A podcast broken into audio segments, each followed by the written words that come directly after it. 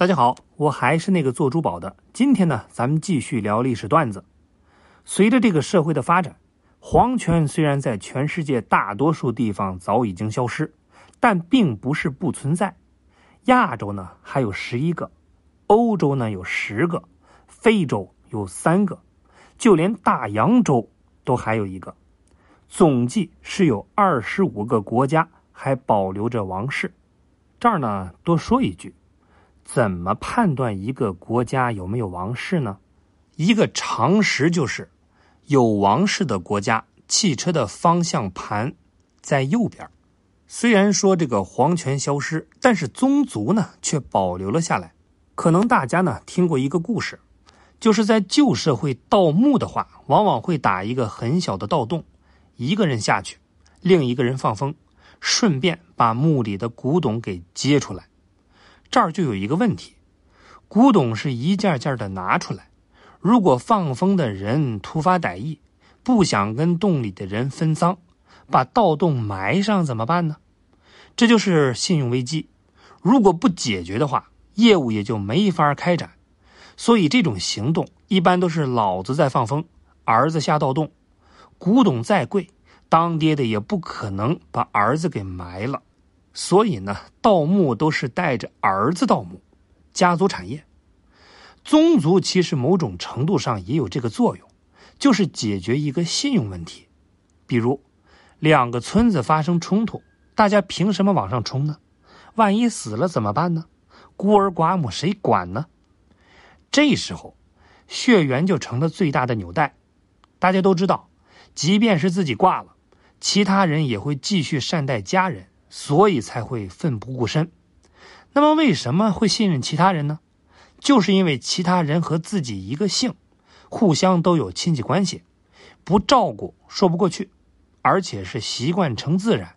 大家都目睹了全村照顾一家人，下次有事儿才会顶上去，不然碰到事儿大家都往后躲，最后这个村子也会被灭掉。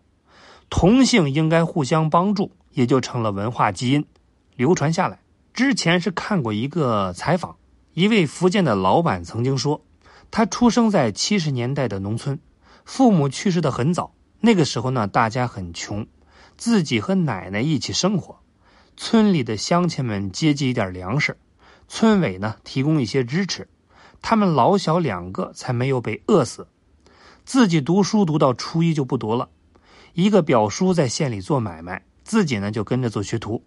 然后是一点一点从几十块钱的本钱做起，到现在挣了那么多的身家。只要是老家的人有事儿，自己从来都是没有二话的去帮助。很多家乡的人也跟着他，现在呢都过得不错。那这个老板的事情呢就比较典型了。上世纪八九十年代开始出现很多地方的经商潮，往往是一群亲戚同乡一起出去闯荡。在陌生的地方是互相扶持，一旦站稳了，就会带领更多的人出来。没有什么比他们更能体现一部分先富起来，然后带动更多的人富起来。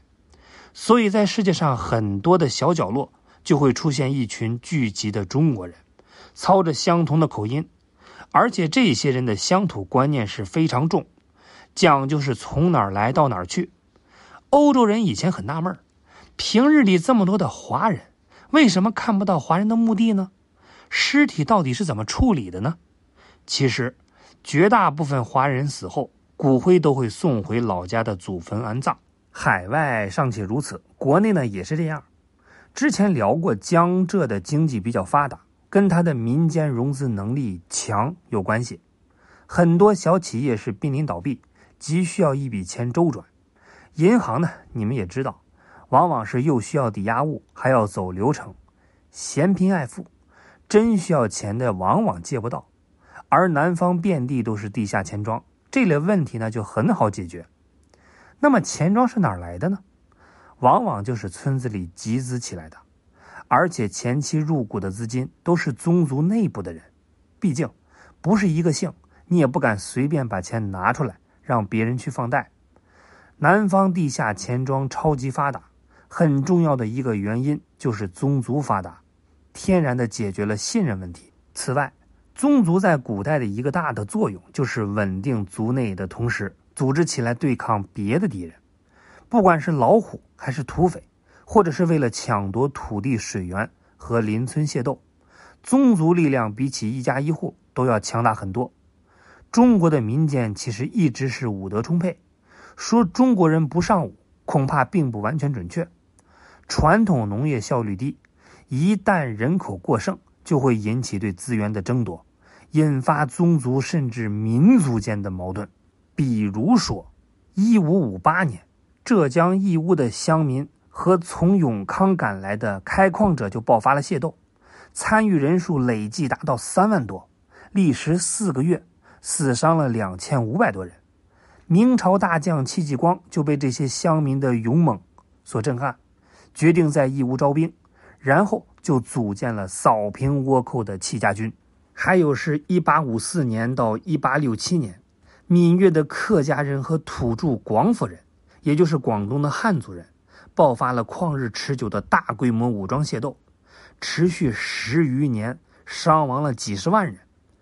太平天国时期，清廷呢就放开了对民间武装的控制，允许地方自办团练，并且自备洋枪火炮。一九二五年的时候，广东河塘李姓和胡姓、荣姓发生了数万人的械斗，荣李两方还发生了炮击行为。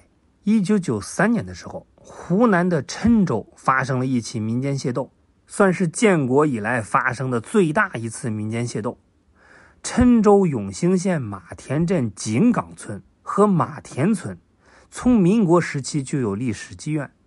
这次事件就是因为琐事引发了冲突，两个村的村民拿出鸟铳、猎枪、土炮、炸药包等等武器，双方一共动用了五千的兵力，炮火覆盖面积达到两平方公里，而且双方在村道的正中央、村后的山头制高点等等布置下了火力点，已形成了立体交织火力，双方每分钟的开炮次数高达十发。当时，两个村的村民在村长的指挥下，侦察、后勤、预备队等等都有明确分工。全村壮丁是齐上阵，甚至村卫生所都搭建了一个简易的野战医院，就连村里的兽医都转行做了军医，准备治疗伤员。